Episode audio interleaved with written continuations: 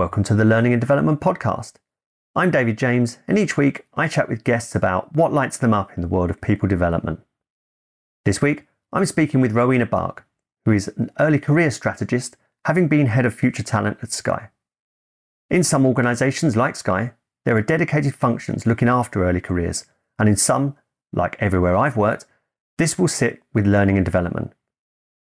In this episode, we look at the opportunities and best practices of developing early careers talent, especially in view of ever changing social expectations affecting talent pools and tenure. This is an enlightening conversation. I certainly learnt a lot, and I'm sure you will too. So let's get into it. Rowena, welcome to the Learning and Development Podcast. Hello, David.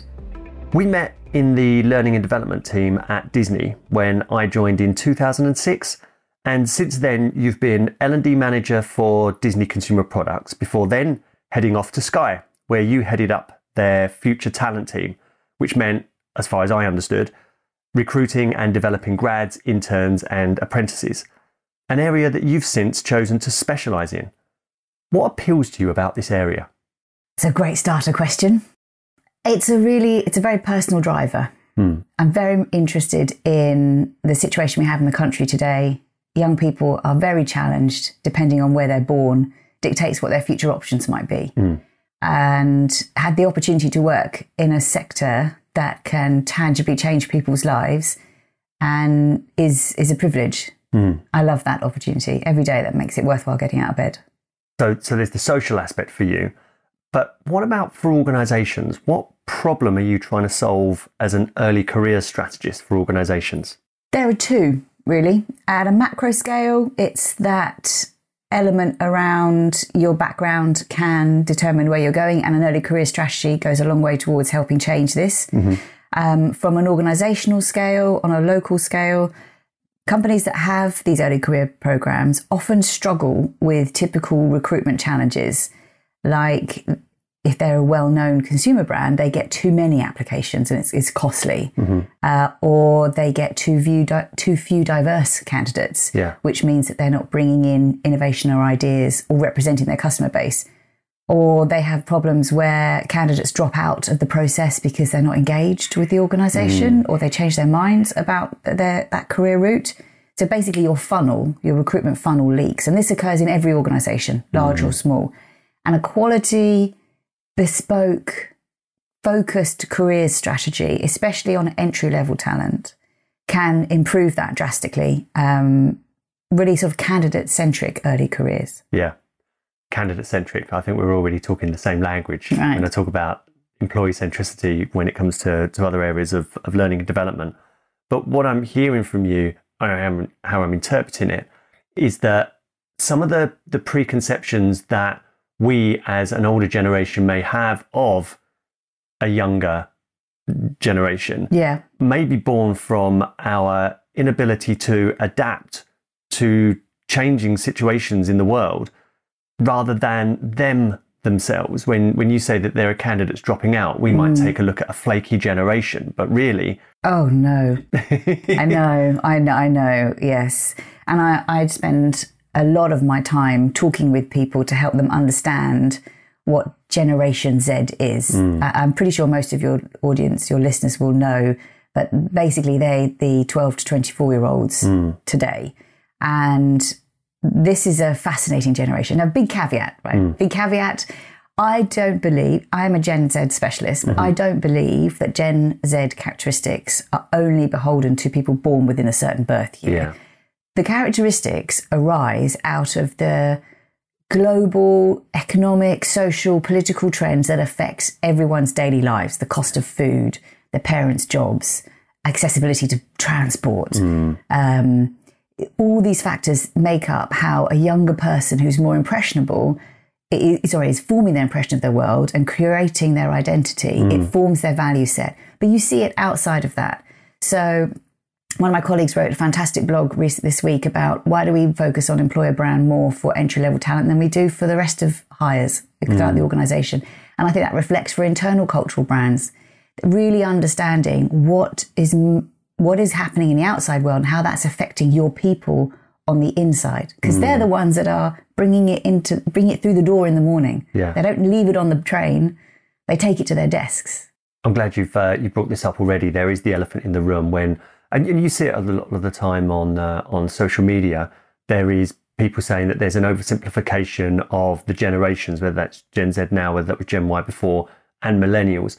And certainly from my perspective, I think that that these generational categories seem to be coming thicker and faster. It's almost like you, we can't catch up, and almost like remarketing. So look to selling further products. But I always take it back to baby boomers. I think that when you start looking at a generation such as baby boomers, you're not trying just to pigeonhole, although current political situations might see, uh, certainly in the UK, that, that baby boomer characteristics are uh, part of the problem as far as Brexit's concerned.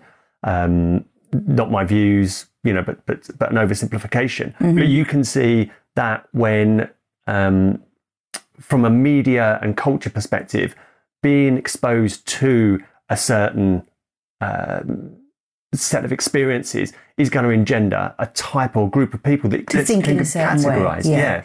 And if you think about internally, you, everyone will have heard five generations in the workforce. Yeah. I'll just pick up on one of your interesting points there. Mm. And that is, they, it seems becoming thick and fast. Mm. This is because our profession is evolving. Yeah. It's similar to when behavioral economics suddenly became uh, an element that HR could pay attention to, Yeah. attention to, so nudge theory.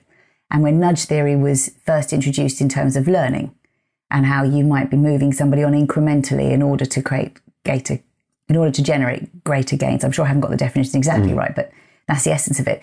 Generational theories are more and more prevalent now. Now, my cynical side is a lot of people make a lot of money out of this. And uh, we've just got to understand that in every industry, there are angles that people um, utilize to their own advantage. If you set that aside and look at it, why do L&D professionals, HR professionals stay in their stay in that in this industry? Because we are have the space in business to bring something that the business don't have time or isn't their primary driver to pay hmm. attention to. I'm not trying to be controversial saying that HR should stay in HR and the business doesn't do people. Yeah. But we can bring to that audience, bring to our internal clients information they wouldn't necessarily have as a catalyst for talking about culture, as a catalyst for talking about performance, hmm. retention, growth of our talent. So, Rowena, you began your work in this area at Sky, where there's a strategic imperative to recruit and develop grads, apprentices, and interns. What challenges were your team there addressing for Sky? There were two major organisational challenges and a couple that drove each individual uh, discipline of the program, so finance or marketing, for example.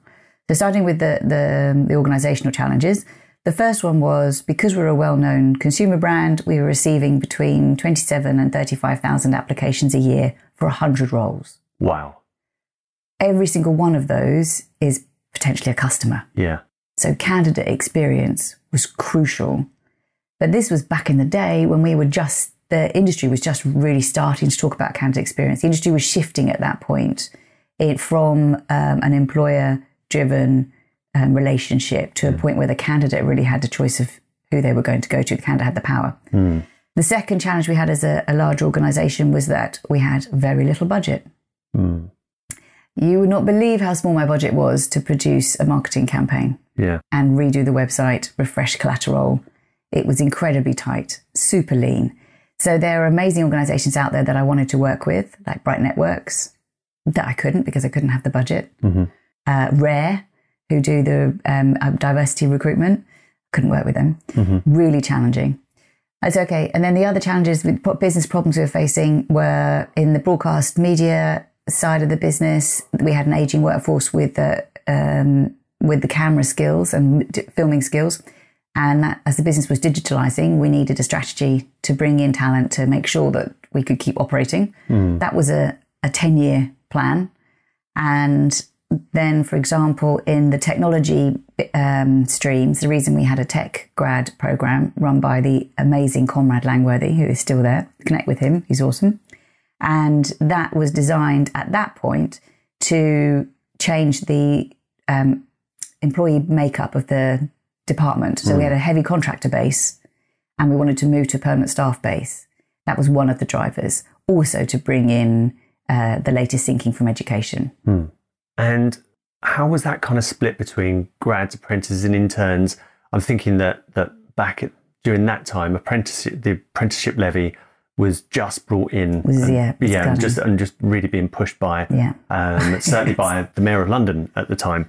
Uh, so, so how how There were around a hundred grads, about the same apprentices, uh, sporadic pockets of interns, and four of 400 to 500 work experience individuals sporadically in a very nepotistic manner.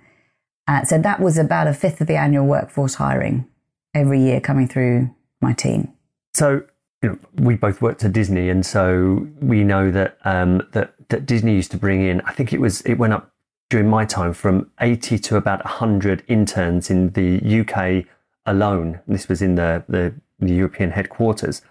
But whereas you had the future talent team at Sky that you headed up, for many organisations, just like me at Disney, that would have been something that L and D would have been expected to pick up, and we were heavily involved in The recruitment. both the recruitment and the development of of interns. Um, so, if it's just another thing for learning and development to absorb, what do you see as the consequences? Because you know how small the learning and development team at Disney Yeah. was. But each model has its pros and cons, right? Some organizations have these distinct early careers teams and where recruitment and development work really closely together. Others have it organized by specialism. Others have the recruitment sitting in the business. They, when you have it, these distinct groups, some of the consequences are that you can become wrapped up in a procurement process. For example, brand and marketing companies who don't understand the audience or what candidate experience really means around recruiting young talent or talent from any uh, alternative source pool. Um, in the latter, you often have it where there is a poorer candidate experience because you have professionals that aren't understanding the recruitment process. Mm. So recruitment isn't a handoff to L&D. I think that it's a feeder for organizational development. Mm. And this is a challenge that I take to my contacts and my clients. Every new person that you bring will challenge your organizational dynamic mm-hmm. because they're in their unique context. And organizational development and learning and development are the voice in the business for helping people adjust and helping the company and the teams evolve with every new person that comes in. Hmm. So every wave of graduates or apprentices or returner mums or ex-forces will subtly adjust the way that you communicate and businesses need to keep agile and evolving around that. So I think it's a challenge to L&D and OD teams to take graduate and early talent and apprenticeship development out of programmatic um, skills filling in and take it forward into progressive organizational development. And there are, if there are any great examples out there, I'd love to hear about it. Contact me. Don't see many, if I'm honest. I'll be interested to to hear them. A lot of it's still programmatic. Yeah, and so and to give an example, I mean, if you're if you're not seeing a great deal of that, then there may not be a great deal. Perhaps at a conceptual level, what does that look like? Taking it out of the programmatic, as you've just described. It looks like understanding how a new wave of thinking, a new way, no, that's even more, understanding how a new set of personal drivers is going to influence communication, for example, in your business. So you have a hundred young people coming in who make decisions based on um, activism, radicalism, and loyalty. T- three typical um, characteristics of Gen- Generation Z but sitting next to your baby boomers who make decisions based on um, hierarchy, legacy, and um, commitment. Those two are very different drivers. You need to ma- mi- sort of facilitate the, im- the immersion integration of those two thinkings. Wow, now that doesn't seem like something that can be easily addressed. Starts with conversations. Yeah. Conversations supported by information and understanding. Mm. and also it's a it's a challenge to the leadership of the organization to rely to draw on their L&D and OD counterparts to find ways to help move their leadership forward Yeah. So, for example, one business I know is, is trying to tackle this in, in, a, in to a small, starting to tackle this, and they are shifting how their management structures work. Rather than having management going off into a room and discussing each month the next direction for the business and the commercials, they take that out to a team and have it as a um, democratic contribution. Mm-hmm. So the whole company is contributing towards the decisions about the future, which allows all of these differences of uh, and valuable differences of opinion to come through. So, what I mentioned before, that doesn't sound easy. As soon as you said that it's a conversation, and in my mind, I thought, okay, yeah, of course it's not something that can be delivered. Then you realize how empowering that dynamic shift can be. That for on one part, you are, on the way that I perceived it, perhaps in a more traditional learning and development sense, especially when you'd mentioned it was programmatic, is that something that's delivered to people that's perhaps you're like this, they're like this. Do this instead. Oh God, you know, no! It's a conversation. I'll give you another example. There's another team I'm talking to who the leaders, and we're talking 17 years difference. Yeah, it's not a lot, but it's profound. They're questioning why their junior staff are leaving at 5:30. Mm. When they worked, they would stay till eight or nine. Yeah, and it's because they the the junior staff have a different connection with the different value yeah. set. They're working their guts off during the day. Mm. They're working their guts off. Is that a phrase? Just created a new phrase. They're working really intently, giving yeah. their all to do the, do the great job, but they stop when it's time when they when they want when it's time to stop. Yeah, which leads me on to uh, my next question. I want to discuss with you then what what are the key trends that that the listener that as an L and D professional, perhaps as an early career specialist, needs to be considering today. Mm. One is the global skills gap. Mm-hmm. And I've been writing about this recently uh, because there is an interesting study about what's missing in that coming out of today's apprentices, school leavers, and graduates as they go into work resilience and teamwork. Mm. So I think your audience need to be really getting under the skin of how, what do you do about that? Uh, if they're the least available skills, how could, should L&D be pushing up the employee cycle towards the beginning of the employee cycle around the way you're attracting candidates mm. to get them ready for when they come in? And by the way, doing good because you're giving skills back to the wider, to the wider nation by helping a whole cohort of Imagine if I was able to help 35,000 students improve their resilience through the way they interacted with our website. Yeah. That's tremendous impact. Mm. That's my challenge. And that's what one of the trends I think that L&D should be looking at. Another one, uh, I think this will surprise you, uh, but the impact of technology. Mm-hmm. On the one hand, you have, for example, I don't know if anyone saw it, the Telegraph, and I'm going to say scaremongering because this particular piece was quite challenging mm-hmm. around saying that 60% of jobs will be eradicated by technology. But on the other hand, you have the World Economic Forum who are saying that technology is simply changing how organizations work mm. and that new skills and new roles will be needed. So, same facts interpreted differently. Your business, the people in your business are receiving both of those viewpoints, mm. or maybe just one or the other. L&D and organizational development professionals need to help the business navigate through that. Yeah. You might have people sitting there fearful that their roles are going to disappear, or the person next to them is excited because finally they're going to get the technology that means they don't have to do the admin anymore. Mm.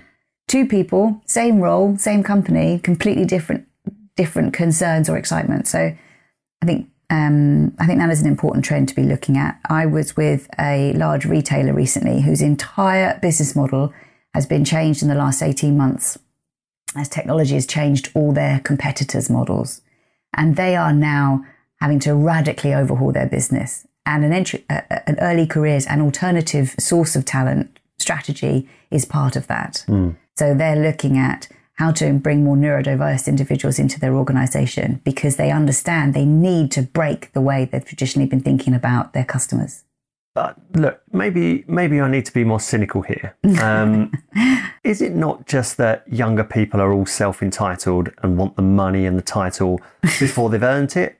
Shouldn't they just shut up, fall into line, and earn their stripes? Well, the good news is, David, you're allowed to adopt some of those characteristics because I believe that these things reflect outside of your, your birth year. So if you want to start demanding more, this is your right. You have the right to do so.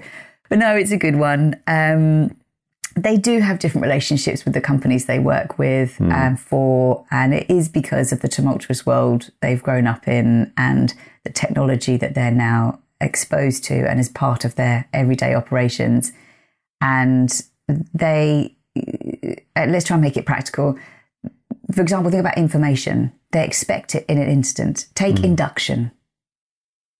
I'm sure every listener is has induction on their priority list somewhere about how to improve it, make it more efficient, shorten time to assimilation. How many, how difficult is it to access information in your organization about mm. previous decisions, previous products, examples of work that you've done? This access to information needs to change mm-hmm. and your audience are demanding that. Mm. Your audience, sorry, these young people, this generation are demanding that. On the other side of it, it's all about customer service. It's more important than the content alone. Mm. I'm sure I've heard you talking about the campaigns that you've run through Looop, that it's half content, half the campaign promotion that you do around it. Mm-hmm. That's the customer element coming through. Build it, they won't come. Yeah. And there's a lot of pressure uh, on companies to be authentic with their brand. Well, that is such a businessy term. Mm. Authentic, you know, air quotes, authentic with their brand. What does that mean?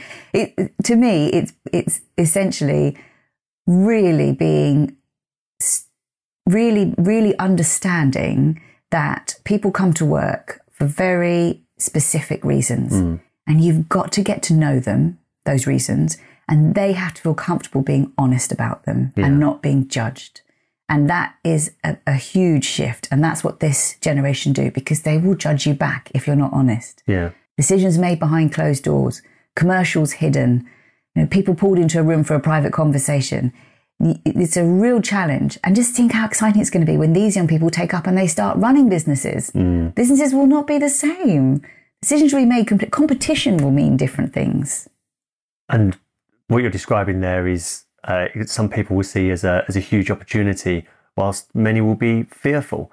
I, I love what you described there about uh, access to information. What I, how I interpret that in organisations is that people don't have shortened attention spans, and um, it's not that they won't wait. I just think that there's this intolerance for rubbish experiences. There's an intolerance for information being held back. There's an intolerance for not embracing modern tools that are going to diminish the amount of friction that I experience in my daily working. It goes back to what you said, which is people have specific reasons that they work. Now, they may be disparate reasons and they may not be easily identifiable to others or, or maybe to oneself.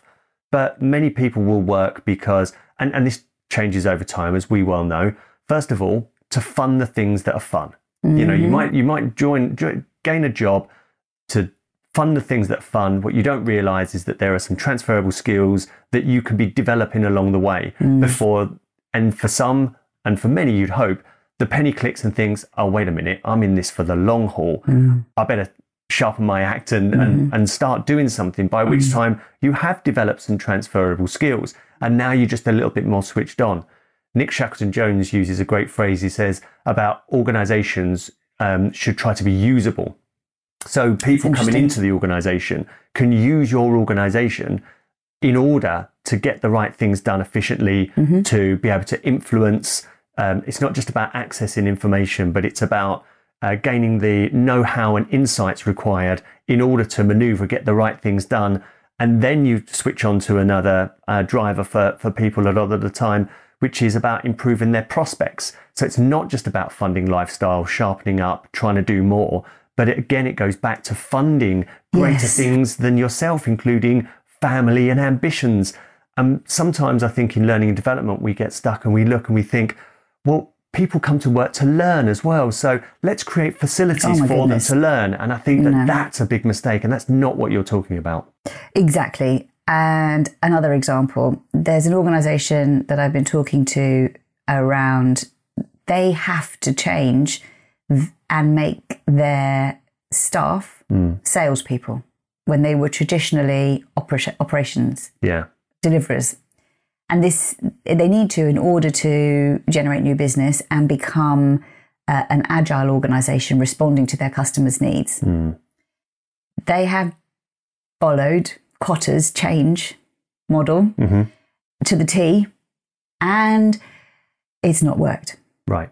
And getting under the skin of it and taking this generational lens, it's because this this audience don't necessarily they, don't engage with a vision, you know, a galvanizing mission. Mm. Oh, I mean, sorry, they do engage with galvanizing, but when in order of getting them to change how they behave, what it's come down to is they want to understand what's in it for them Yeah.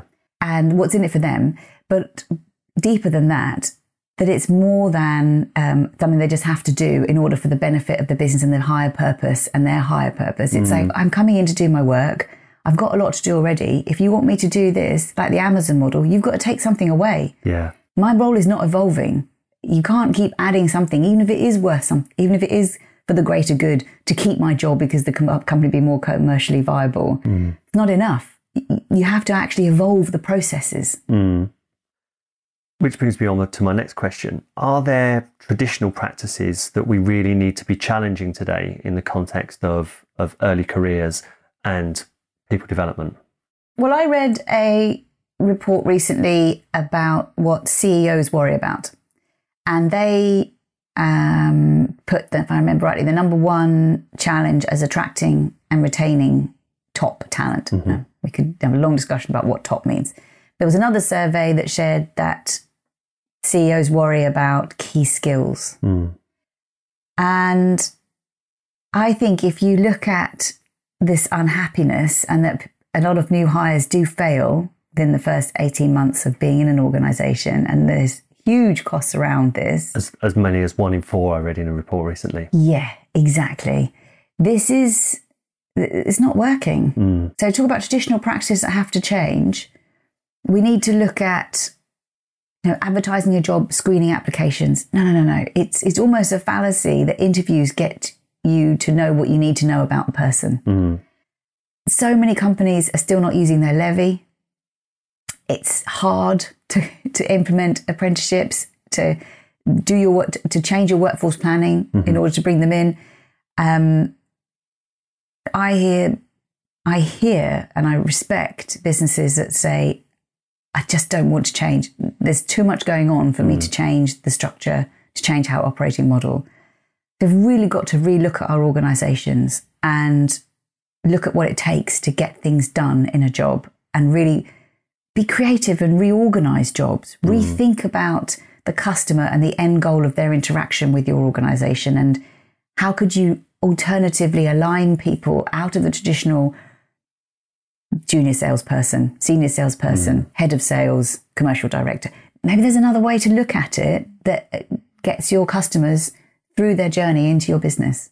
So it's not so much about looking at, at roles as things to be done, but more looking at the people and seeing huge amounts of potential in there that given the opportunity, the freedom, the autonomy, sorry, um, the opportunity to develop, then giving them an opportunity to grow and, and fulfill, which can sound fanciful, and but it does take some re-engineering of thinking when you talk about um, a, a job application through to the collection of CVs and then you've got sifting software you've got you know it, it seems to dehumanize a situation and take it down to to just some key words. And of course anecdotally i hear that people just don't hear back. And probably if if organizations such as sky and you know I'm, I'm not saying that sky are in this bucket but if if another organization's receiving 25 to 35,000 applications for 100 roles then what are they doing to manage the candidate experience for those who aren't successful Exactly. but then looking at the opportunity that to to bring people in, as you've mentioned, the candidate experience, making sure that that people leave as still committed consumers, if not more committed as a result of the experience. But then both planning, mapping, and executing on an experience that helps to engender both um, engagement in the organization and its purpose, as you've said, not some crass exercise in which you bring people together who produce a laminate at the end with a load of buzzwords that that pinned together you hope that that will engender some kind of uh, commitment, but that is just seen as maybe a, an oversimplification or, or a facile exercise created by a management layer who Yes. are perhaps lost themselves, let alone Trying to do the right thing. Yeah, totally. Yeah, and reading the books that that might might actually not be delivering the results for them, or the content that doesn't deliver the results for them that perhaps it might have in the 80s and 90s. Mm. It's a it's a different world. It's uh, it's certainly shifting, and so. Again, what, what opportunities you mentioned about the apprenticeship level, uh, uh, apprenticeship levy, sorry, um, and I'd love to explore that with you. Amongst the other opportunities that organisations are missing out on by not focusing on their entry level talent in the ways mm. that you've described. Well, let's face it, companies are still not balanced. Mm. They're not equal. They don't represent society. Mm-hmm. And early careers and other alternative pools of people are, and I'm going to be bold here, are the new norm. Mm-hmm. All recruitment should be taking into this into account, and it, they should become the future of your company. Mm-hmm. And there is an enormous opportunity if HR functions, learning, recruitment can shift towards us viewing their potential staff with this new lens. Mm. Or I might even say the right lens. I don't even want to call it new. It's just mm. finally getting it right is probably th- th- my sentiment on it. Missing the chance to change your culture, uh, the culture of makeup, and therefore the likelihood or the you know the the more certainty around surviving and thriving. The business world is changing. Our economic environment is going to be tumultuous over the next eighteen months two years. Um, we know that downturns occur in what is it, nine year waves? That's something, nine year waves. We have to, companies have to evolve, cultures have to evolve.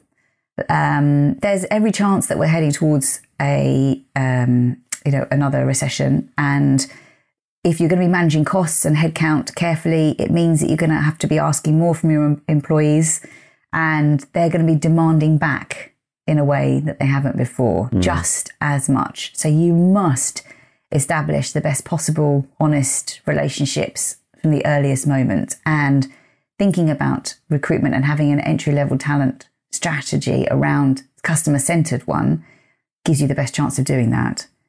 Um, yeah, it would be remiss not to mention Brexit because uh, our UK's ability to attract global, global talent is going to be challenged for a period until we understand how it all settles down. Yep. I don't know, dealing with inequality isn't just an ethical imperative. It's there's so much evidence about how a balanced workforce vastly improves how successful organizations are. Um, so there's just an opportunity here to utilize entry level talent and alternative talent pools to, to, to really truly transform how your company is, is set up. And it, it takes, it's not easy. Hmm. It does require planning. It does require change. And that's the bit that's hardest. People say it's budget. People say it's time. Mm-hmm. It's change that's hard. Recently did a piece of research about degree apprenticeships, the growth and how that has potential to eradicate the graduate model hmm. at its most extreme. And when I looked into the feedback as the reasons why people were d- uh, reducing their graduate intakes and those that weren't, the ones that were had overcome five key issues. One, they were understanding that the journey you go on with somebody is worth more than hiring the finished product. Mm-hmm. Two, they'd really got under the skin of what does it mean to, to have a university experience and how is that truly going to impact a business and is it worth it? Three, they'd had an outreach strategy that generated applications because there aren't enough applications for degree apprenticeships, almost half the number that you get for an apprenticeship from data I saw last week. And four, they were looking at what is it um, truly around the decision that a young person makes about an organization.